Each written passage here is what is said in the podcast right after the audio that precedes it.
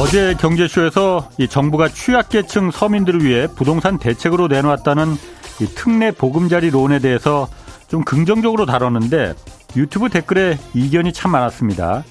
이 특례 보금자리론은 9억 원 이하 집을 살 경우에 이 주택금융공사가 시중 금리보다 훨씬 싸게 대출해 주겠다는 건데 이 9억 원짜리 집을 사는 사람을 정부가 세금을 들여가면서까지 지원해 줘야 할 취약계층이냐 이런 내용이었습니다. 더구나 지원 자격에 소득 제한도 없어서 연봉이 수십억인 사람도 이 제도를 이용할 수 있는데 이게 어떻게 서민을 위한 정책이냐.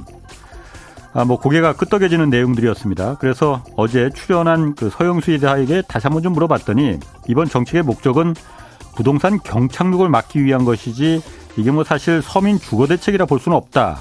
다만 같이 발표된 다주택자 지원 정책보다는 그나마 그나마 좀 실수요자를 위한 정책이라 볼 수 있고 부동산 시장이 경착륙하면 국민 세금은 더 들어갈 수 있으니 그런 면에서 그나마 좀 긍정적으로 볼 수 있다 이렇게 전해왔습니다.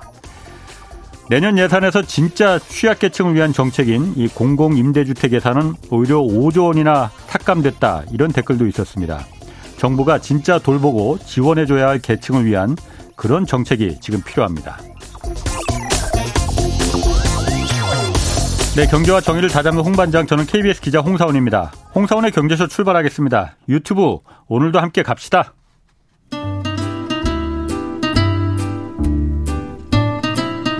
대한민국 경제 오디션 내가 경제스타 K 특집 공개 방송. 그동안 여러분들이 보내주신 감동적인 경제 사연과 김영희, 안유화, 이종우, 최준철, 박대기 등 경제쇼 인기 연사들의 2023 경제 전망까지 12월 30일 금요일 오후 3시부터 2시간 동안 펼쳐지는 특집 공개 방송에 꼭 함께 해주세요. 이 프로그램은 당신의 투자의 길을 춤추게 하는 새로운 투자 플랫폼 탱고픽과 함께합니다. 네, 특집 공개 방송 어제 어, 엊그제 잘 녹화 끝냈습니다. 많이 좀 봐주시고요. 아, 들어주시고요. 자, 오늘 국내 금융 불안 지수가 어, 위기 단계까지 치솟았다고 합니다. 이게 뭘 의미하는 것이고 어, 심각한 상황인 건지 자세히 좀 살펴보겠습니다. 한국국제금융학회 회장 맡고 계신 어, 성태윤 연세대 경제학부 교수 나오셨습니다. 안녕하세요. 네, 안녕하십니까. 제가 텔레비전 뉴스나 이런 데서 성 교수님 자주 뵀는데 경제쇼에서는 처음 오시는 것 같습니다. 네, 네, 그렇습니다. 앞으로 좀 자주 좀 부탁드리겠고요. 네.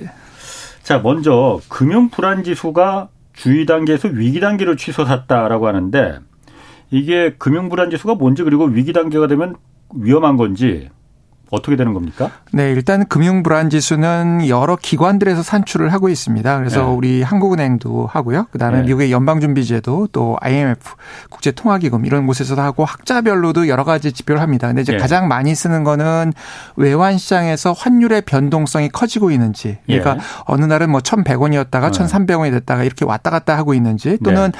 아니면 그 나라 통화 가치가 하락하고 있는지. 예. 이제 우리나라 통화 가치가 1,100원이었다가 1,300원이 됐다. 뭐 이렇게 되면 예, 예. 이제 이것도 안 좋은 것으로 음. 보통 보거든요. 그 다음에 해당 국가의 외환 보유가 많이 줄어들고 있는지 이렇게 되면 환율 변동성이 앞으로 커질 가능성이 크기 때문에 이런 예. 부분을 보고요.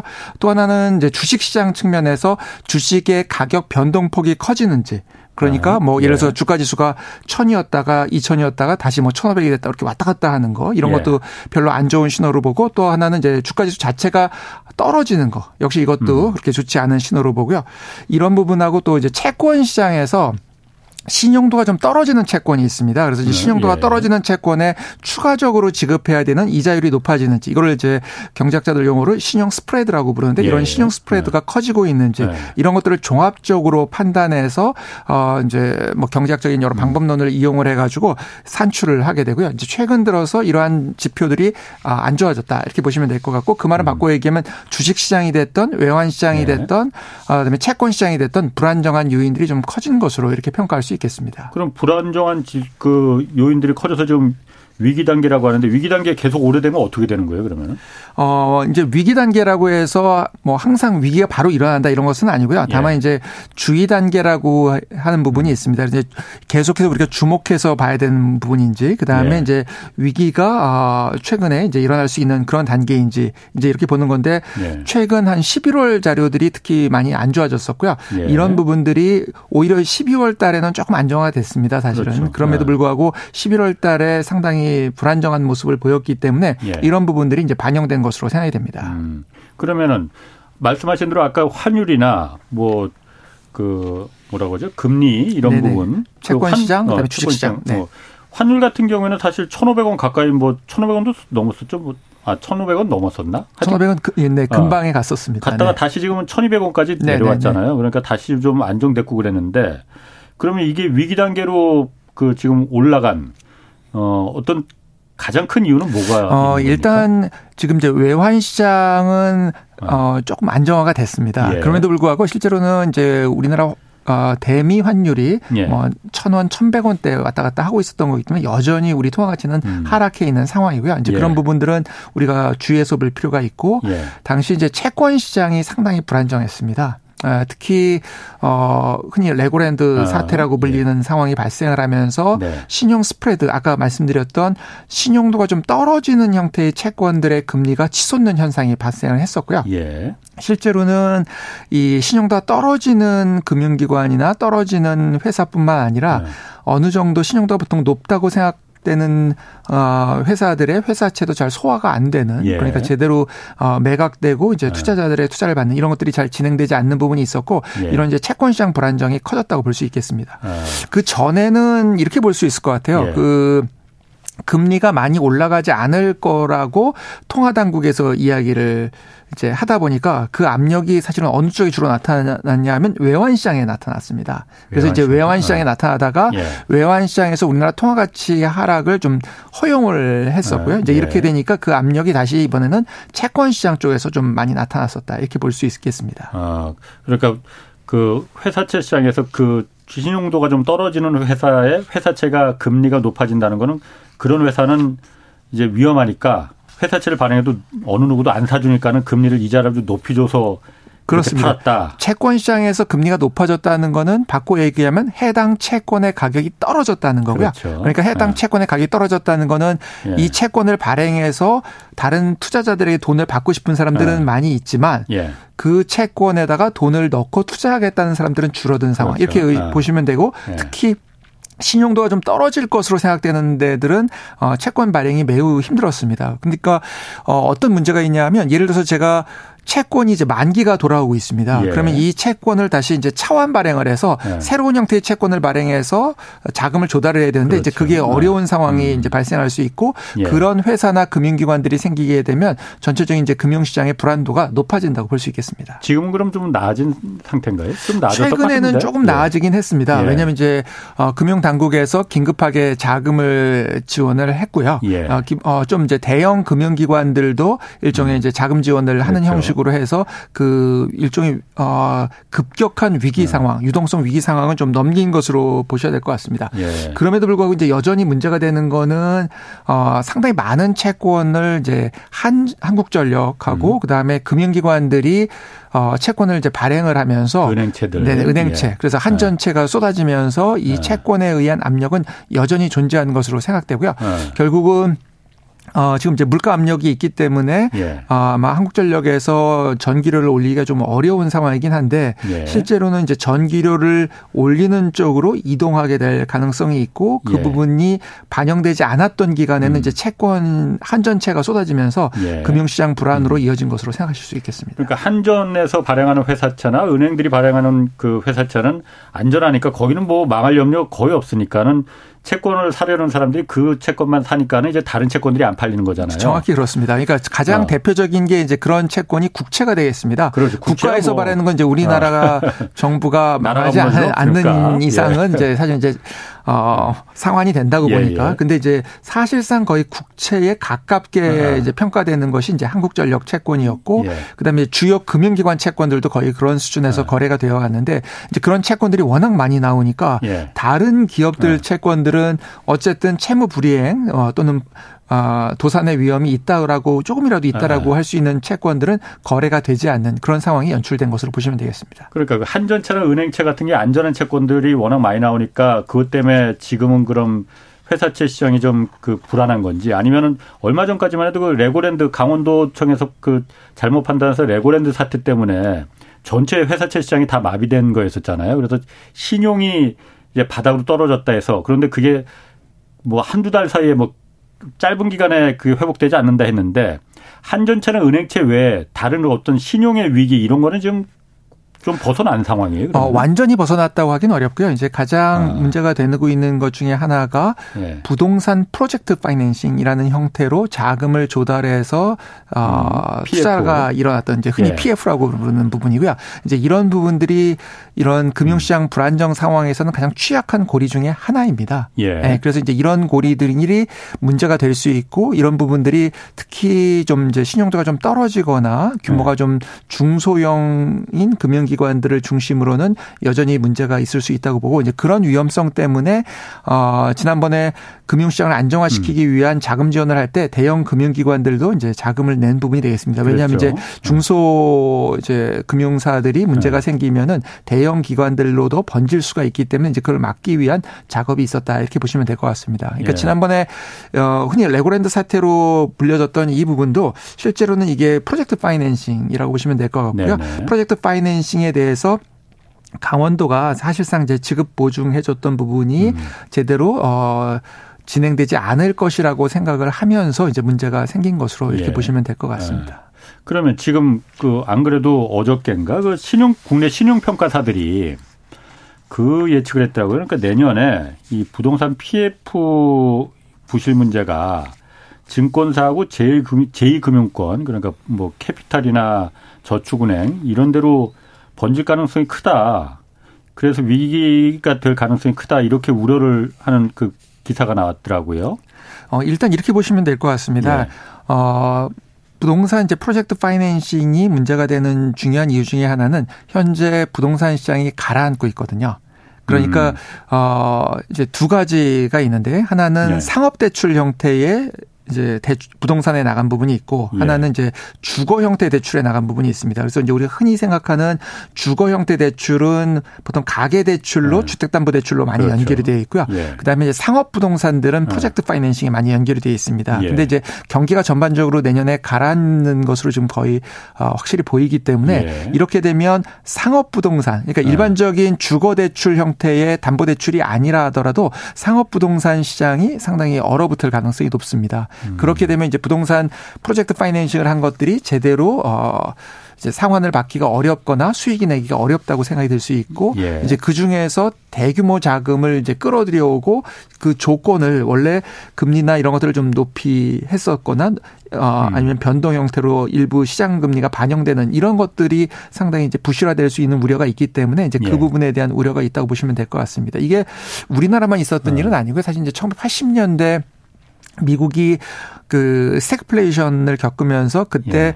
어 금리를 조정하는 과정들이 있었습니다. 왜냐면 이제 물가가 음. 워낙 뛰니까 네. 지금도 그렇고 이제 물가를 잡기 위해서 기준금리를 올리게 되고요. 이제 이런 예. 과정에서 프로젝트 파이낸싱 형태의 자금들이 상당한 문제를 보통은 일으킵니다. 그렇기 음. 때문에 이제 과거에 그런 사례도 있었기 때문에 예. 이제 그런 부분을 우려하는 것으로 보시면 될 것 같습니다. 어. 그러면 그게 그 쉽게 말하면 그냥 망하는 증권사나 캐피탈 뭐 저축은행들이 나올 가능성이 있다는 거잖아요. 어, 프로젝트 파이낸싱에 많이 흔히 이제 조금 어. 이제 일반적인 표현으로 어, 많이 대출에 예. 위험 노출되어 있는 예. 증권이나 뭐 이제 다른 이제 금융사들의 위험성이 있는 그렇게 보시면 될것 같습니다. 그러니까 PF에 지금 그 문제가 되는 PF에 그 자금 지원을 해준 게 대형 은행들은 잘 안 했다면서요. 대형 은행들의 경우에는 어. 그렇게 자금을 안 해도 예. 수익을 낼 수 있는 아, 곳이 이제 비교적으로 있으니까 그런데 이제 예. 왜 지금 이제 중소금융사들 이슈가 나오냐 하면은 예. 중소금융사들이 상대적으로 높은 수익률을 거둘 수 있는 투자로 생각을 해서 자금이 나갔었기 음. 때문에 이제 예. 금리 상승기가 되면서 특히 이제 문제가 되는 어. 거고요. 대형 금융기관들의 경우에는 그것이 아니어도 예. 다른 형태로 음. 돈을 벌 수 있는 부분들이 상당히 있었고 이미 그 지난해 같은 경우에는 주요 이제 은행 같은 경우에는 상당한 수익을 거둔 상태입니다. 음. 그렇기 때문에 이제 그런 좀 위험성이 높은 곳에 굳이 투자할 이유들이 많지는 않았던 것을 이렇게 네. 보시면 될 것 같습니다. 그러니까 제가 그 우려스러운 거는 뭐 일반 조그만 그 조그만 건 아니더라고 증권사나 뭐 그 캐피탈이나 저축은행 같은 경우에 프로젝트 파이낸싱으로 작년까지만 해도 돈 엄청 벌었잖아요. 네. 엄청 벌었으니까는 그 어쨌든 위험은 본인들이 이제 감수해야 되는 거니까 이게 그 위험 자산에 대해서 투자를 했다가 위험이 돌아오는 거는 거기가 이제 맞는 거는 어쩔 수 없는데 이게 다른 데로 번지는 거 아니냐 혹시. 거기만 그냥 망해보면은 뭐 그냥 감당할 수 있겠는데 이게 뭐 다른 은행이나 기업이나 다른 데로 막 불길 번 산불 번지듯이 번지는 거 아니냐 이런 우려를 우려가 있는 거거든요. 어, 사실 이제 얼마 전까지 그런 우려가 상당히 있었던 건 사실이고 예. 그래서 금융 당국에서 음. 어, 사실상 이제 주요 대형 금융사들도 자금을 내서 예. 이런 부분들을 지원한 것이 되겠습니다. 음. 그래서 지금 최근에는 보시면은 예. 기준금리 인상에도 불구하고 예. 금융 시장이 어, 뭐 최근 몇 주 사이에는 조금 이제 안정화되어 있는 부분이 이제 그런 부분하고 관련이 있다고 보시면 되겠습니다. 그러니까 이제 네. 그런 측면 때문에 아 과거에 위험한 투자를 해서 돈을 벌었던 회사들이 이제 책임을 져야 되는 거 아니냐 이제 이런 네. 이야기는 뭐 충분히 나올 수 있고요. 예. 다만 이제 그런 부분들이 일반적인 금융 시스템에 불안으로 번지거나 이제 다른 예. 금융기관들이나 다른 이제 일반인들에게까지 이제 어 피해를 입히는 음. 상황이 발생하지 않는다는 측면에서 감독 당국의 역할은 필요하다 음. 이렇게 볼 수 있겠습니다. 그러면 좀 어떻게 보시나요? 그러니까 어 부동산 경기 한참 좋을 때는 건설회사나 이제 그런 그 PF를 돈을 번 그 금융기관들이 많았잖아요. 네. 어, 지금 망하려는 이제 망할 기업들도 분명히 나올 겁니다. 이미 망한 데도 나오고 있고 건설사도 그렇고 여기를 정부 지원으로다가 이 살려줘야 되는 거냐 아니면은 망하게 놔둬야 되는 거냐 이거 참 애매하거든요. 아, 아주 중요한 질문이십니다. 네. 그러니까 이렇게 보시면 좋을 것 같아요. 어, 지속적인 수익성이 떨어질 기업으로 보이는 것은 뭐 그게 금융기관이든 기업이든 간에 정리한 예. 것이 맞다. 다만 음. 일시적인 유동성 상의 문제라고 하면 예. 그거는 뭐 정부에서 지원을 하는 것이 음. 어, 기본적으로 타당성이 있다 이렇게 볼 수 있고요. 이제 그거를 평가하기 위해서도 이제 지금 최근 들어서 이제 문제가 많이 되고 있는 것이 어 이자 보상 배율 같은 것이 되겠습니다. 그러니까 보시면은 최근 자료들을 보면 우리나라 상장 회사 중에 예. 이제 한 30% 내외, 그러니까 3분의 1 음. 정도 내외가 지금 이자 보상 배율이 1이 안 되는 것으로 이렇게 평가되고 있습니다. 무슨 한계 기업 이른바. 네네 그렇습니다. 그러니까 예. 뭐냐 하면 어요 어, 이자 관련된 비용을 내는데 사용할 수 있는 음. 수익도 벌지를 못하는 회사라는 뜻이거든요. 예. 그래서 이제 그게 이자 네. 보상 배율이 1이 안 된다 이렇게 예. 표현을 하고요. 이제 이런 회사들이 지금 최근 들어서 상당히 이제 늘어나고 있고 일부 큰 회사들도 좀 있는 음. 것으로 이렇게 평가되고 있습니다. 예. 그래서 이제 상장사 중에 되게 한 3분의 1 정도 네. 그다음에 어 외부 감사를 받는 기업 중에 한 5분의 1 정도, 20% 내외 예. 정도로 보통 보고 있거든요. 예. 그러니까 큰 회사 중에도 꽤 있습니다. 그래서 예. 이제 이런 회사들 가운데 이런 이자 보상 배율에도 미치지 못하는 기간이 상당히 지금 지속되고 음. 있는 회사라고 하면 예. 어느 정도 좀 정리를 하는 게 맞다고 보고요. 다만 이제 그렇지 않고 일시적으로 지금 이제 금융시장이 어좀 어려웠던 건 사실이기 때문에 예. 일시적인 상황으로 좀 보인다라고 하면 이제 그런 기업들은 어 유동성 지원을 해서 계속 예. 이어갈 수 있도록 해주는 게 맞지 않나 이렇게 생각은 듭니다. 어. 유동성 지원 일시적인 그 어려움이 있는 기업이라 하더라도 작년 재작년에 돈 많이 버는 기업들이잖아요. 네. 그럼 미리 준비를 했었어야 되는 거 아니냐 이런 도덕적인 어떤 그 잣대를 들이댈 수도 있을 것 같아요. 그러니까 이렇게 보시면 좋을 것 같습니다. 이제 음. 유동성이 부족하다라는 거는 많이 벌었음에도 불구하고 음. 그거를 이제 투자를 많이 했다는 뜻이기 아하, 때문에 네, 그 그건 이제 위험성은 음. 있었다라고 이제 보시, 보시는 그렇군요. 거고요. 그래서 이제 지금 말씀드린 대로 이자 보상 배율도 내기 어려울 정도의 회사이냐 네. 이거를 음. 기준으로 보는 것이 맞 같다라고 생각이 듭니다. 근데 이제 이사보조상 배율이 일시적으로 지금 갑자기 또 금리가 오른 부분도 있거든요. 뭐 갑자기란 예. 표현은 좀 그렇고 뭐 예. 계속 뭐 저 같은 사람이 계속 금리가 오르는 시기라고 얘기는 드렸지만 예. 이제 그럼에도 불구하고 일시적으로 나타났다고 하면 이제 그런 기업까지 정리 대상으로 보기는 좀 어렵지 않을까 그렇게 생각됩니다. 음. 네. 이게 그 금융 불안 지수가 지금 위기로 이렇게 그 올라간 게 어, 올해가 뭐 처음이 아니고 이번이 처음이 아니고 2008년 금융위기 때도 우리나라가 금융 불안 지수가 위기 단계였었고 재작년 이제 코로나 2020년대 이제 코로나 초기 때도 위기 위기 단계로 갔었다고 해요. 금융 불안 지수가. 그때하고 지금하고 그러면은 사실 2008년이나 코로나 때 코로나 때 뭐 전 세계가 다 어려웠으니까 그렇게 뭐 체감하지는 자영업자들은 뭐 물론 많이 체감하셨을 겁니다. 고통 많이 받으셨습니다. 그런데 그때하고 지금하고 지난번 두 번 때하고 이번하고 같은 그냥 그 상태인 건지 아니면 좀 차이점이 있는 건지. 아, 매우 중요한 차이점이 있습니다. 그게 그래요? 뭐냐면 네. 이 이제 뭐 금융 불안 지수로 평가했을 때 이제 과거에도 이런 상황과 비슷한 상황, 들어서 우리 1997년 외환 얘기 같으면 이제 당연히 네. 그런 비슷한 상황을 생각할 수 있죠. 네. 다만 이제 지수로 실질적으로 이제 어 경기 상황을 관찰해 온 시기가 어떠냐에 네. 관련돼 있고요. 이제 그러다 보니까 글로벌 금융위기 상황하고 이제 많이 나오는 게 어, 우리가 코로나 19 상황에 의해서 어려웠을 때 이때 금융시장이 상당히 흔들렸습니다. 네. 근데 이제 그때하고 지금하고 매우 다른 점이 하나가 있습니다. 그건 뭐냐면 그때는 이렇게 물가 상승이 높지가 않았습니다. 그렇지. 그렇죠. 네. 아, 그, 그 점이 정말 차이가 있군요. 네. 그러니까 물가 상승이 높지가 않았기 때문에 정책을 사용하는 데 좀 여지가 음. 있습니다. 뭐냐면 예, 예. 물가가 높지 않을 때는 과감하게 유동성 공급을 해주면은 큰 위기를 모면을 할 수가 있습니다. 예. 근데 이제 지금은 이게 왜 어렵냐 하면 전반적으로 지금 물가가 높아져 왔거든요. 예. 그래서 이제 물가가 높아지다 보니까 유동성 공급을 해주는데 상당히 제약점이 있습니다. 예. 그러니까 유동성을 대규모로 공급하는 거는 상당히 좀 어렵습니다. 왜냐하면 예. 이게 물 자칫하면은 물가를 불붙게 할 가능성이 그렇죠. 있거든요. 그러니까 어떻게 해야 되냐 하면 매우 정교하게 예. 유동성 지금 좀 전에 것처럼 유동성 문제가 있는데 아주 아, 초점을 둬서 이제 저희들 음. 표현으로 타겟팅된 지원을 하는 이제 이런 지원이 어 필요하고 그렇지 않게 되면 자칫하면은 음. 물가 상승에 불을 붙일 수 있기 때문에 예. 그게 지금 이제 2008년도하고 또 코로나 19 상황하고 근본적으로 좀 다른 상황으로 보실 수 있을 것 같습니다. 아, 물가가 변수가 되겠군요. 그때하고는 2008년도에는 2008년도에도 물가가 그렇게 올 오르지는 않았었죠. 네네 그렇습니다. 그렇게 물가가 오르던 시기가 아니고요. 네. 이제 미국 같은 경우도 대개 2%나 1% 내외 정도 물가 상승률을 보였던 음. 상황이 되겠습니다. 그럼 지금 같은 경우에는 그 정부가 어쨌든 유동성이나 이런 부분에 대해서 손 쓸 수 있는 방법이 없으니까 그럼 이번에 그 금융 불안 지수가 위기 단계로 올라온 거는 좀 어.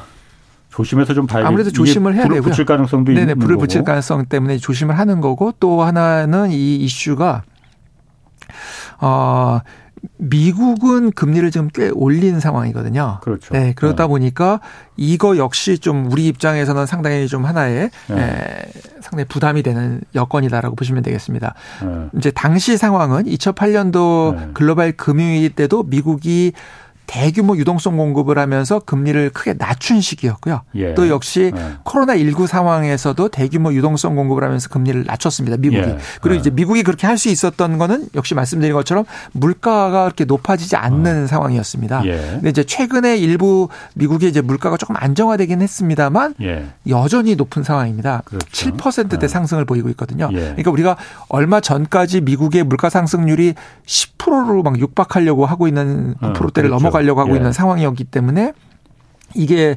어 7%대가 돼도 이제 안정화됐다고 생각을 하는 거지만 어. 여전히 상당히 높은 상황이고요. 그렇죠. 그래서 7%대 여전히 높은 상황이기 때문에 이게 또 글로벌 금융 위기나 어 코로나 19 상황 때하고는 조금 다르게 예. 어 우리가 추가적인 금융 시장의 불안 요인으로 보실 수 있겠습니다. 어. 얼마 전에 그 한국은행에서 그, 그 물론 송 교수님도 우리나라 대표하는 이제 경제학자시지만은 국내 금융 전문가들 설문조사를 했더니 좀 되긴 했는데 성 교수님도 그 기사 뭐 당연히 보셨을 텐데 어 전체 60% 가까이가 58%가 1년 안에 한국의 금융 위기가 찾아올 가능성이 있다.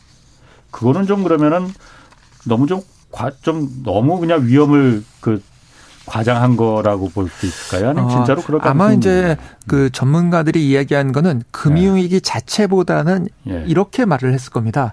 저성장 고물가. 그거는 이제 어. 제가 이제 여러 차례 인터뷰에서도 말씀을 드렸는데 금융위기는 아니잖아요. 금융위기보다는 이거는 네. 이제 저성장 고물가에 따른 네. 스태그플레이션이 네. 진행 중이다라는 네. 평가에 가까운 것으로 보실 수 있을 것 같고 네. 이 스태그플레이션 자체가 바로 금융위기는 아니고요. 예. 이 스태그플레이션 하에서 금융위기가 발생할 수 있는 취약도가 높다 이렇게 평가하는 게 오히려 맞을 것 같습니다. 음. 그러니까 어 오히려 그거보다는 이제 실물 경기가 낮, 낮은데 예. 물가가 높아지는 게 이제 스태그플레이션이거든요. 그러니까 예. 물가는 높으니까 금리를 높여서 이 물가를 잡아야 되는데 금리를 예. 높여서 물가를 잡다 보면 경기 부진이 더 악화될 가능성이 있고 예. 그 과정에서 이제 금융시장도 음. 위기가 나타나는 이제 이런 현상으로 어 이제 평가한 것으로 보시면 될 것 같고 예. 미국을 비롯해서 우리나라도 지금 상당 수준에서 스태그플레이션이 진행 중인 것으로 이렇게 평가할 수 있을 것 같습니다. 어. 유튜브에서 파워나비님이 교수님 말씀 진짜 잘하신다고 발음이나 억양이 9시 뉴스 메인 앵커 저리 가라 수준이라고. 아, 네. 네, 잘 봐주셔서 감사합니다. 자, 어쨌든 우리 지금 현재 그 내년 이제 며칠 안 남았는데. 네네. 내년에 그 경기 침체 올 거라고 하고 경제 상황이 어, 좀 좋은 점 별로 안 보이잖아요. 근데 가장 큰 문제는 어쨌든 이 가계 부채 문제하고 부동산 문제일 것 같습니다. 그래서 특히 부동산 지금 집값이 워낙 물론 떨어지긴 떨어져야 되지만은 너무 빨리 급락 폭락 수준으로 떨어지다 보니까는 정부에서 지금 규제 거의 다 풀고 있잖아요. 뭐 사실 남아있는 규제가 별로 없는 것 같아요. 일단은 제가 궁금한 거는 이게 그럼 부동산 경착륙을 막자고 지금 하는 거잖아요. 정부에서. 경착, 부동산 경착륙을 막을 수는 있는 겁니까? 어, 정책을 통해서 경착륙 자체는 막을 수는 있다. 근데 예. 이제 문제는 경착륙을 막기 위한 정책을 했을 때 다른 부작용이 있을 수 있는 부분이 있는 거죠. 그 네. 부분 때문에 이제 경착륙을 막기 위한 정책을 실제로 할 수 있느냐에 대한 예. 이제 이슈는 존재한다고 보시면 되겠습니다. 예. 이제 부동산과 관련해서는 역시 두 가지가 큰 축입니다. 하나는 예. 규제 문제고요. 예. 하나는 그 금리 이슈입니다. 아. 그러니까 어 뭐 어떤 분들은 규제 이슈만 얘기하고 어떤 분들은 금리 이슈만 얘기하는데 실제로는 이 두 가지가 부동산 시장에 결정적으로 작용을 한다고 보셔야 될 것 같고요. 예. 어, 최근 들어서는 이 금리를 지금 높이는 상황이거든요. 그렇죠. 결국 이제 금리를 네. 높이는 상황은 부동산 가격에 하향 압력을 주는 건 사실입니다. 네. 그리고 부동산 가격에 하향 압력을 주는 거고 이제 일반적인 이제 마음으로는 부동산 가격이 좀 이제 하락하는 것이 어 좋지 않을까 생각할 수는 있습니다. 예. 근데 이제 문제는 이게 급격하게 움직이게 되면 예. 어 왜냐면 이 부동산을 담보 대출을 받아서 사신 분들이 또 실제로 또 많이 있기 때문에 예. 이게 이제 급격하게 하락하게 되면 문제를 일으킬 가능성은 있다고 보셔야 될 것 같고요. 예. 따라서 이게 연착륙 시키는 게 실제로는 매우 중요하다 이렇게 보셔야 될 것 같습니다. 예. 그러니까 모든 정책이나 모든 가격의 변동이 너무 급격하게 이루어지면 경제에 충격을 주는 건 음. 사실이고요. 음. 따라서 이제 어떻게 하면 연착륙 시킬까의 문제이고 그러다 보니까 이제 최근에는 금리는 지금 물가 때문에 어, 물가 상승률이 거센 상황이었었기 때문에 예. 이제 금리를 안 올리는 형태로 대응하기는 좀 어려웠던 것으로 보이고 예. 그러다 보니까 이제 규제 쪽으로 많이 예. 이제 틀어서 이제 한 것으로 보이고요. 규제 푸는 거로. 네네 네. 그렇죠. 그 그다음에 그 중에서 제가 보기엔 이제 LTV 규제를 푸는 거는 어 상당 부분 좀 의미가 있어 보입니다. 뭐냐하면 음. 주택담보대출 그렇습니다. 이게 LTV는 거. 기본적으로 네. 어 주택 가격에 비해서 대출 예. 받는 정도를 정하는 거거든요. 그렇죠. 근데 아. 이 LTV 규제를 하는 핵심적인 이유는 어, 파산을 했을 때 개인이 네. 주택담보대출과 관련된 파산을 했을 때 담보 가치를 보존하기 위한 겁니다. 예. 아, 그런데 네. 어, 가능하면 어쨌든 파산하시지 않도록 만드는 게 이제 중요한 거기 때문에 예. 이 규제는 조금 이제 파산 이후를 생각하는 네. 거기 때문에 파산을 막는다는 측면에서는 뭐, 어, 좀 완화시켜 줄 수 있다고 생각되고요. 다만 역시 DSR이나 DTI와 같이 음. 소득 대비해서 많은 부채를 일으키게 하는 거는 여전히 어, 위험도가 있다. 이걸 풀어주는 것이 이렇게 생각이 들고 음. 그러니까 소득을 통해서 원리금 상환을 충분히 하실 수 있는 분에게 대출이 나가게 하는 거는 위험도가 좀 적기 때문에 이제 그거는 가능하게 해주는 것이 맞고 예. 다만 이걸 연착륙 때문에 네. DSR이나 DTI도 일반적으로 그냥 풀어줘서 소득이나 아, 이런 것들이 충분하지 않은 상황인데도 대출을 받게 하는 거는 좀 위험도가 있고요. 음. 역시 소득이 이제 낮은 분들은 DSR이나 DTI로 해결할 이슈는 아니고 그렇죠. 이제 정책금융이나 이런 쪽에서 어, 음. 주택을 구입하실 수 있도록 해주는 쪽으로 정책을 음. 어, 사용을 해주는 것이 맞지 않을까 이렇게 생각이 듭니다. 음. 그럼 지금 그 아까 LTV를 푸는 거는 좀 긍정적이고 DSR이나 DTI 그러니까 소득 대비해서 자기의 그 전체 소득 대비해서 그 채무 요거 채무를 많이 일으키게 하는 거를 풀어주는 거는 위험하다. 그건 오히려 개인한테 더 위험을 개인한테도 위험하고 어. 금융 시스템 상에도 경제 전체적으로 불안 요인이 어. 될 가능성이 있다 이렇게 보는 그럼 어쨌든 정부에서 이런 정책 그, 그 규제를 풀어주는 거 금리는 어떻게 해볼 수가 없으니 규제를 풀어주는 게 지금 부동산에 그럼 연착륙을 가능할 수 있게 만들어 줄 수 있습니까? 이런 정책이 이런 규제를 풀어주는 거로 인해서 어 기본적으로 이것만으로 하는 데는 한계가 그러니까 있고요. 제가 봐도 아, 그렇고 안살것 같거든요. 이거는 어. 그러니까 규제를 풀어주는 것만으로 예. 어, 사실은 이제 완전히 연착륙시키는 아마 현실적으로 어려울 것 같고 예. 그러다 보니까 금리 이슈에 대해서도 아마도 이제 금리를 올리는 부분에 대해서도 조금 더 어, 완만한 속도로 올리는 것을 아마 고민하게 될 가능성은 있다 이렇게 음, 보여집니다. 그 부분까지 그러면은 예를 들어서 지금 사실 어 제가 뭐 사실 개인적으로 가장 이해 정부 정책 부동산 정책에서 요즘 아무리 경착륙을 막기 위해서 지금 백약 처방을 다 한다고 하지만은 집이 여러 채는 이제 다주택자에 대한 그 규제 풀어주는 거는 이건 좀 위험한 거 아닌가? 그리고 그게 누구를 위한 정책인가라는 생각이 좀 들어서 제가 잘 모르니까 그런 걸 어, 물어보는 아니, 아니 그렇지 않고요. 맞는 네. 정확한 지적이시고요. 어, 1가구 1주택은 기본적으로 거주와 관련되어 있기 때문에 예. 제가 보기에는 1가구 1주택과 관련된 부분들은 예. 규제를 완화해 주는 게 맞다고 생각이 들고요. 예. 다만 이제 다주택의 경우는 그러나 이제 우리가 다주택 자체를 또 적대시할 이유는 없다고 생각합니다. 다주택은 본인 책임하에 본인 음. 투자로서 하는 거는 의미가 있다. 예. 그러나 이거를 갖다가 뭐 예. 지원하는 관점에서 보는 거는 매우 예. 곤란하다 예. 이렇게 생각합니다. 그러니까 다주택자에 대해서 지금 LTV도 지금 그 허용해주고 뭐 취득세 양도세도 지금 다 내년에 깎아준다고 해요. 집더 살아 이거죠. 그러니까 어쨌든 다주택자밖에는 지금 집을 구매할 그나마 좀 여력 있는 사람들이 그 계층일 것이다 라는 건데 이게 나중에 어쨌든 아까 말씀하신 대로 금리를 계속 이렇게 그 높일 수는 없을 것 같고 말씀하신 대로 그 압력이 있으면은 금리 정책도 좀 방향이 꺾일 가능성도 있고 금리가 다시 언젠가도 또 내려갈 수도 있을 거 아니에요. 이 지금의 이 그 풀어주는 규제를 다 풀어준 정책이 나중에 살이 돼서 돌아 화살이 돼서 돌아올 가능성 그런 걱정은 안 해도 되는 거예요. 어, 그러니까 이제 정책은 시점에 따라서 어떤 정책을 사용하느냐가 중요할 것 같고요. 예. 현재 시점에서는 이제 부동산 아마 어 연착륙을 만 막, 아, 연착륙을 유도하는 음. 게 이제 중요하다고 생각해서 이제 그런 예. 정책들이 나왔을 것 같습니다. 근데 음. 이제 정책이라는 게 상황에 따라서 변화하지만 또 원칙을 가지고 접근하는 건 중요하다고 생각되고요. 예. 그런 의미에서 제가 음. 보기에는 일가구 일주택에 대한 부분은 일반 원칙상에서 어, 부담을 완화시켜 드리는 게 맞다라고 음. 생각이 들고 일가구 이제 1주택을 넘어서는 거는 사실 이제 투자 목적이라고 봐야 되고 투자 목적을 통해서 또 어 이제 그런 다주택이 있어야 전월세도 공급이 되거든요. 그것도 네. 사실이기 때문에 그런 분들에 대해서는 본인 책임하에 투자한다는 관점으로 하고 또 그런 관점으로 보면 본인의 돈을 가지고 투자하시는 거는 뭐 그걸 나쁘다고 할 수는 없고 다만 예. 그거를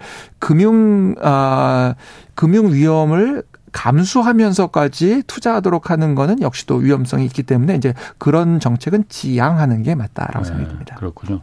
사실 저는 그러니까 여기 경제쇼 하면서 아, 전월세 부분에 대해서 국가가 왜 그걸 공공이 할 일을 민간한테 왜 다 전가를 시킬까? 그러니까 다주택자가 있어야만이 전월세 시장이 가능하다. 이거는 사실 안 맞는 거잖아요. 국가가 그야말로 그걸 책임을 지면 되는 거지. 왜 지금 전월세 시장이 불안하니 민간한테 다주택자들한테 더 많은 혜택을 줘야만이 그 시장이 안정된다. 그러니까 이렇게 보는 게 저는 정확할 것 같습니다. 어. 두 가지가 다 필요하다. 그렇죠. 그러니까 뭐냐면 어 전월세 시장을 공급해 줄 다주택자도 사실은 필요하고요. 예. 그 다음에 그 해당되는 부분에 전월세를 얻기 어려운 분들을 위한 공공형태의 임대주택 역시 음. 또 필요한 것이다. 그러니까 공공임대가 워낙 없, 없으니까 제가 이 말을 하는 거거든요. 네네. 그러니까 공공임대도 지금 이제 정확히는 없다라는 표현보다는 네. 공공임대가 어, 사람들이 수요로 하는 그러니까 곳에 그러니까 만들어지도록 하는 그게 사실은 네, 네, 중요하고 이제 그런 부분은 일반적인 아마 공공 임대만으로는 네. 또 어려운 부분도 있는 것도 사실이어서 음. 민간 부분하고 어떻게 하면 같이 이제 네. 들어갈 수 있도록 하는가 이제 이런 부분은 중요할 것으로 생각이 됩니다. 어쨌든 그 부분 그러니까 이렇게 어려울 때 요즘 뭐 미분양도 많이 난다는데 정부가 이럴 때 그런데 돈 써서 좀 공공임대를 좀 활성화시 이런 이게 기회 이참에 이번 기회에 좀 정부가 할 일을 좀 하면은 어떻겠나 하는 뭐 생각이 들어서 네, 공공 임대를 확대하는 것도 네. 어 현재와 같은 시기에서는 뭐 비교적 어, 음. 타당성이 있다고 보여집니다. 왜냐하면 이게 이제 공공 임대를 실제로는 그 주택 가격이 막 이렇게 상승하는 시기에는 하기가 어렵습니다. 못하죠. 근데 이제 어. 공공 임대에 대한 요구가 터져 나오는 건 되게 네. 주택 가격 상승기거든요. 예. 근데 이제 이 주택 가격 상승기에는 실제로 공공 임대를 공급할 만한 지역에 부동산을 확보하고 건설을 하기가 정부 자금으로 하기는 매우 어렵습니다. 그렇죠. 그래서 네. 이제 그런 측면을 고려하면 공공 임대 같은 부분을 오히려 확대할 수 있는 시기인 것은 맞습니다. 다음에 또 하나 지금 그 뇌관 중에 하나가 일단 뭐 가계부채입니다. 어, 지금 뭐 자영업자 대출 어, 사상 처음 지금 천조 원 돌파했다고 해요. 그런데 제가 걱정인 게 지금 소상공인 코로나 때 워낙 어려웠습니다. 자영업자 어려웠습니다. 그래서 그 원리금 상환 계속 유예시켜 줬잖아요. 그 유예시켜 주는 게 당연합니다. 그 네 차례 지금 유예시켜 줬단 말이에요. 내년 9월에 이게 종료된다고 하거든요. 자영업자 대출 사실 지금까지 원리금 상환을 그 그 이 못하고 계속 유예시켜 줬다는 거는 지금부터 앞으로는 경기가 더 안 좋아진다는데 이 가능하겠느냐? 이게 어, 천조 원을 지금 넘어섰다고 하는데 이 자영업자 대출 부실 소상공인 대출 부실 위 위험은 어느 정도일까요? 어, 일단 이렇게 보시면 좋을 것 같습니다. 이제 자영업자 그 빚 부실 문제는 음. 어, 실제로는 상당히 좀 심각하다. 이렇게 예. 보시는 게 맞을 것 같고요. 그럴 겁니다. 예, 그 왜냐하면 이제 자영업자 빚의 규모 자체도 문제인데 예. 이제 보통 한 뭐한 천조 정도 이렇게 생각을 예. 하는데 아, 부실화된 게한 40조 내외 정도로 보통 이제 이렇게 추정치니까 뭐 정확하게 이제 부실지다 이렇게 하기는 어렵지만 네. 어 그렇다 보면 한 되게 한 4% 내외 정도, 4, 5% 네. 정도라고 보면 실제로는 이제 그 상당한 규모거든요. 4, 40조밖에 안 돼요. 그 훨씬 더 될 것 같은데. 그러니까 원리금을 뭐 아직도 못 갚는 정도라서 추정을 하는 이제, 네. 이제 부실화됐다라는 예, 거는 예. 이제 추, 이제 원리금 음. 상환이 사실상 이제 어려운 것으로 보는 네. 것을 이제 추정하는 부분이 되겠고요. 뭐 그거는 이제 추정하는 방법이나 이런 것에 따라 아마 달라질 수 있을 것으로 생각이 됩니다. 예, 예. 뭐 그럼에도 불구하고 이제 어 어느 정도의 어 규모는 이제 음. 추정을 해야 되기 때문에 이제 대개 이제 그 정도 규모를 생각을 하고 있는데 예. 이제 문제는 말씀하신 것처럼 이제 원리금 상환을 영원히 유예해 줄 수는 없거든요. 그렇죠. 그리고 이제 원리금 상환 유예가 그래도 어, 타당성을 갖는, 가졌던 시기는 이게 금리가 낮은 시기, 낮은 시기에는 사실은 좀 타당성이 그래도 있습니다. 왜냐면 어차피 금리가, 금리가 낮았으니까. 네네, 코로나 상황에서 예. 금리도 낮고 하니까 예. 유예해 준다는 게 근데 이제 어, 역시 한 축에는 돈을 또 빌려준 분들도 있고 이 예. 빌려준 분들의 돈이 예. 실제로는 또 어. 우리가 생각하기에 다 아주 부유하신 분들만 돈을 빌려주는 게 아니고 예. 이 예. 대출의 음. 상당 부분은 누가 낸 거냐 하면 또 역시 부자이신 분도 있고 아니신 분도 있지만 음. 그분들이 예금하고 그분들이 네. 또 돈을 어 이제 저축을 하신 예. 돈에서 나간 그렇죠. 거거든요. 그러니까 예. 이걸 무조건 상환 유예를 해줄 수는 없다. 예. 이제 그리고 그렇지만 음. 이제 우리가 생각을 해볼 수 있는 거는 역시 자영업자분들도 다양하거든요. 그러니까 음. 자영업자 가운데서도 소득이 낮은 자영업자분들이 꽤 있습니다. 그래서 예. 이제 이런 분들에 대한 부분은 어, 원리금 상환 유예를 사실상 탕감하는 형태까지도 예. 어, 고려를 할 필요가 있지 않나 생각이 예. 들고요. 다만 자영업자 가운데서도 어느 정도 능력이 되시는 분들은 예. 어 이제 원리금 상환 유예는 중지하고 예. 그래서 원리금 상환 유예 이후에 트랙에 대해서 이후의 방향에 대해서 보다 면밀한 이제 검토가 필요한데 음. 상환 능력이 되시는 분들은 이제 상환하는 쪽 유예는 이제 중단하고 그다음에 아예 이게 상환하기 어렵거나 이런 분들은 어 실제 실제로는 이제 탕감하는 부분까지도 고려를 해야 될 것이고 음. 이제 그런 어 방향을 금융 당국에서 이제 설정을 해야 될 것으로 생각이 됩니다. 그러니까 저도 어, 코로나 때 우리가 한참 어려웠을 때 어, 일단 자영업자 소상공인분들이 일방적인 그 피해를 아 손해를 그냥 감수하신 거잖아요. 그 부분에 대해서 사회적인 합의를 통해서 배려는 반드시 있어야 된다고 생각합니다. 그런데 이게 지금 천조 원을 넘어섰다고 하니까 더군다나 아까 말씀하신 대로 부실 규모가 한 40조 정도만 되면은 4% 정도만 되면은 그거는 우리 사회가 어, 합의할 수 있다고 봐요. 근데 지금 금리가 그때하고 다르게 지금은 엄청나게 오른 상태잖아요. 그리고 내년에 또 경기 침체가 온다고 하니 자영업자들은 더 힘들어질 텐데 부실 규모가 그럼 정말 4, 4%가 아니고 더 눈덩이처럼 막 늘어나면은 이게 감당, 감당할 수 있을까 하는 그런 우려가 좀 제가 들어서 그런 거거든요. 그래서 이제 그 아까 말씀 말한 대로 한국은행에서 국내 금융 전문가들한테 물어봤더니 금융위기가 올 수 있는 첫 번째 요인 중에 하나가 이 가계부채 문제 이거 한국 제일 큰 뇌관이 될 수 있을 그러니까 가계부채 문제는 이제 뇌관이라고 이제 보고 이 가계부채 안에 그러니까 지금 말씀하신 것처럼 자영업자분들의 부채분도 있고 예. 그 다음에 어 주택담보대출 예. 부분도 있고 예. 그 다음에 이제 자영업자분들이 자금을 조달하는 이제 쉬운 방법, 쉽다는 표현은 좀 그렇지만 이제 다른 방법으로 어렵기 때문에 예. 담보 대출을 끌어오신 경우들도 꽤 있거든요. 예. 이세 가지가 음. 실제로는 좀 섞여 있다고 보셔야 될 것 같고요. 그렇습니다. 그다음에 이제 40조 정도면 해결이 쉽지 않을까 이제 생각하셨는데 네. 이 40조가 쉬운 해결을 할 수 있는 네. 돈은 아닙니다. 규모 자체가 엄청 많죠. 절대 액수로 보면 네. 실제로는 이제 이게 엄청난 액수고요. 네. 아, 특히 왜냐하면 이제 항상 우리가 생각해야 되는 게 대출을 해주신 분들이 있기 때문에 그그 그 해주신 분들에 대한 부담도 네. 있어서 예. 실제로는 이게 음. 어 40조라고 하더라도 그러게요. 상당한 부담이 된다 이렇게 음. 이해를 해주셔야 될 것 같습니다. 내년 정부 예산안 통과됐잖아요. 그러니까 네네. 국가 채무가 지금 1,100조 원 넘어설 거라고 해요. 뭐 정부는 뭐 어쨌든 지금 현 윤석열 정부가 정부 재정 건전성 이거 굉장히 강조하지 않습니까? 물론 정부 재정 굉장히 그 중요하죠. 그런데 지금 상황을 보면은 가게는 일단 부채가 너무 많아서 돈 쓸 여력이 없고 기업도 역시 마찬가지로 뭐 경기 침체까지 온다니까 더, 더더군다나 이제 돈 투자하거나 이런 거 좀 안 할 테고 돈 쓰지 않을 테고 그나마 좀 여력 있는 건 정부 아닌가 정부 재정 아닌가 누군가는 돈을 써줘야만이 그래도 이 산업이나 경제가 돌아갈 텐데 아무도 안 쓰면 정말 그건 최악이잖아요. 그럼 정부가 국가 채무가 좀 높다 하더라도 건전 재정은 좀 뒤로 미루고 정부라도 좀 재정을 써야 되는 거 아니냐 이 의견이 있는데 그 부분은 좀 어떻습니까? 어, 근데 사실 이제 그 뭐 그 말 자체가 와, 완전히 뭐 틀린 말이다 이렇게 하기는 음. 어렵습니다. 근데 이제 현재와 같은 국면에서 재정의 여력을 상당히 사용하는 데는 어, 어려움이 있습니다. 그게 왜 음. 그러냐면 지금은 국제 금융 시장 자체가 상당히 다 불안합니다. 예. 그러니까 음. 그럼에도 불구하고 우리나라가 상대적으로 지금 다른 나라보다 어, 뭐, 선방이라는 표현은 좀 그렇지만, 예. 다른 나라, 지금 이제 라틴 아메리카나 이런 데는 위기에 아예 휘말린 국가들이 많거든요. 예. 그 다음에 지금 동남아시아권도 그렇고, 이제 그런 국가들에 비해서 지금 상대적으로 그나마 양호한 이유는, 어, 이제 외국 투자자들, 국제 투자자들이 봤을 때 우리나라 재정이 최근 몇 년간 악화된 거는 맞지만 예. 그래도 현재까지는 조금 이제 양호하다라고 평가하고 있기 때문에 예. 이제 이런 부분들이 우리나라 국채를 소화할 수 있게 만들어 주거든요.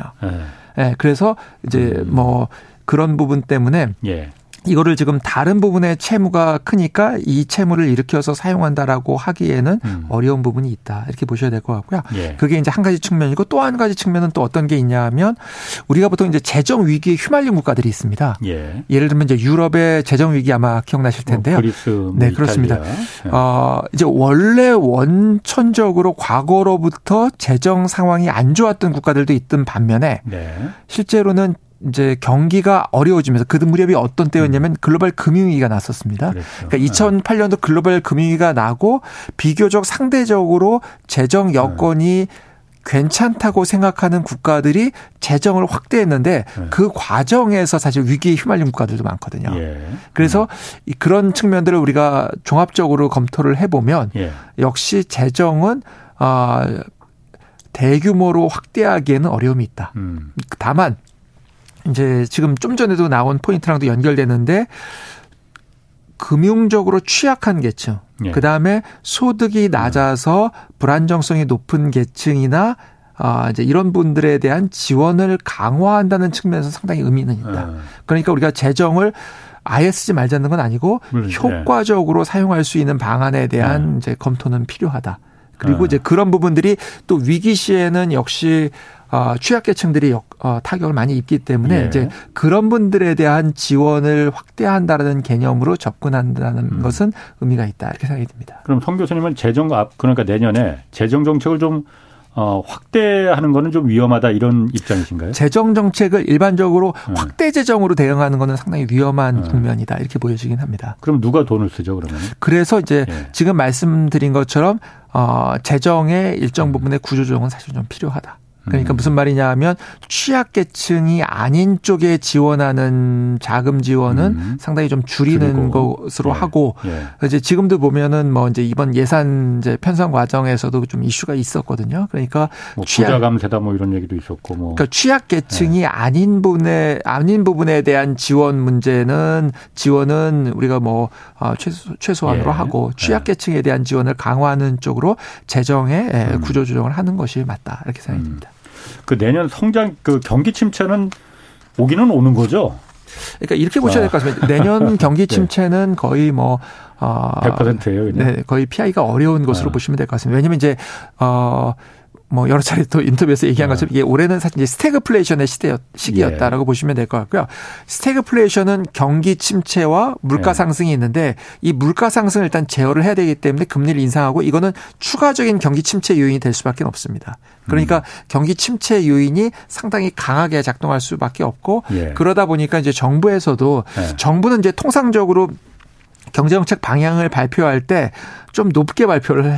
기대 이번에 굉장히 낮게 발표했잖아요. 이번에 정부도 이 1%대가 거의 어. 불가피한 것으로 1.6%라고 해서 아니 원래 보통 다른 데는 다 그렇게 해도 정부는 좀 기대치를 좀 이렇게 섞어서 정부는 이제 희망치나 아. 목표치로 하는데 네. 정부도 아마 이제 그렇게 하기는 조금 어려운 현실적인 여건을 고려한 것으로 이렇게 보여지고요. 네. 실제로 이제 1%대 경제 성장률은 우리가 이제 어 한 몇 년 전까지 우리가 한 3% 이렇게 하던 그렇죠. 나라입니다. 예, 예, 예. 그걸 감안하면 실제로 지금 상당히 떨어지고 있는 상황이어서 예. 이게 어 경기 침체 예. 우려는 상당히 번져 있는 것으로 보셔야 될 것 같습니다. 예.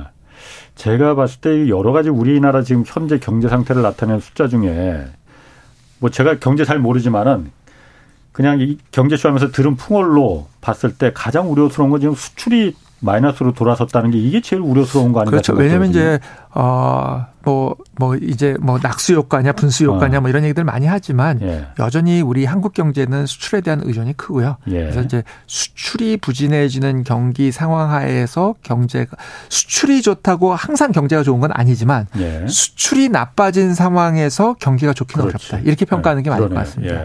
예. 예. 그러니까 수출이 좋으면 다 좋으냐 어. 이거는 아니지만 예. 수출이 나쁜데 경제가 예. 좋아지는 일은 별로 없다. 그는 시간이 그렇게 많지 않으니까 제가 그거는 꼭 네. 물어봐야겠습니다. 어쨌든 지금 미중 패권 경쟁 이게 하면서 네. 중국에 대한 우리가 수출도 지금 계속 마이너스로 돌아서고 있고 중, 미국이 우리한테 뭐 하여튼 압력을 있는 것도 있습니다. 일각에서는 이참에 중국에 대한 기대, 중국 버려야 한다. 좀 격하게 말하면은 그렇게 말하는 사람도 있거든요. 어떻습니까? 그러니까 이렇게 설명드리면 좋을 것 같습니다. 어, 우리가 이제 미국이 우리에게 이야기하는 거는 예. 미국과의 이제 네트워크를 강화하라는 거고요. 예. 저는 뭐 충분히 의미가 있다고 음, 음. 생각합니다. 그러나 경제적인 측면에서 역시 중국을 또 포기할 수는 없는 것도 사실이다. 예. 그 말은 뭐냐면 근데 이제 뭐 미국도 그런 관점에서 보면 일반적인 재화와 서비스에 대해서 중국에 대한 어떤 음. 강한 입장을 미국도 보이지는 않는 것이 예. 왜냐하면 이제 미국의 입장에서도 역시 어 수출과 수입에 있어서 중요한 시장인 것은 맞습니다. 예. 뭐 우리 정도의 예. 이제 의미는 아니지만 예. 그 말은 뭐냐하면 흔히 말하는 어 high technology라고 부르는 첨단 고기술 분야에 있어서는 미국과의 협조가 불가피하다. 우리 예. 입장에서는. 예. 그러나 일반적인 무역에 있어서는 역시 중국과의 관계를 또 포기할 수 없는 것도 사실이다. 그래서 음. 그런 어 다원적인 접근을 할 수밖에 없다. 이렇게 말씀드릴 음. 수 있겠습니다. 다원적인 접근은 그냥 줄타기 잘해야 된다 이 얘기입니까? 그러면은? 어, 아니 근데 그것도 역시 원칙은 분명합니다. 기술 음. 분야에 있어서는 미국과의 네트워크로 네. 갈 수밖에 없고 우리가 그건 고기술이 아닌 분야는 일반적인 무역에 대해서는 이제 어 다른 알겠습니다. 그렇다 이렇게 말씀드릴 수 있겠습니다. 성태은 연세대 경제학부 교수였습니다.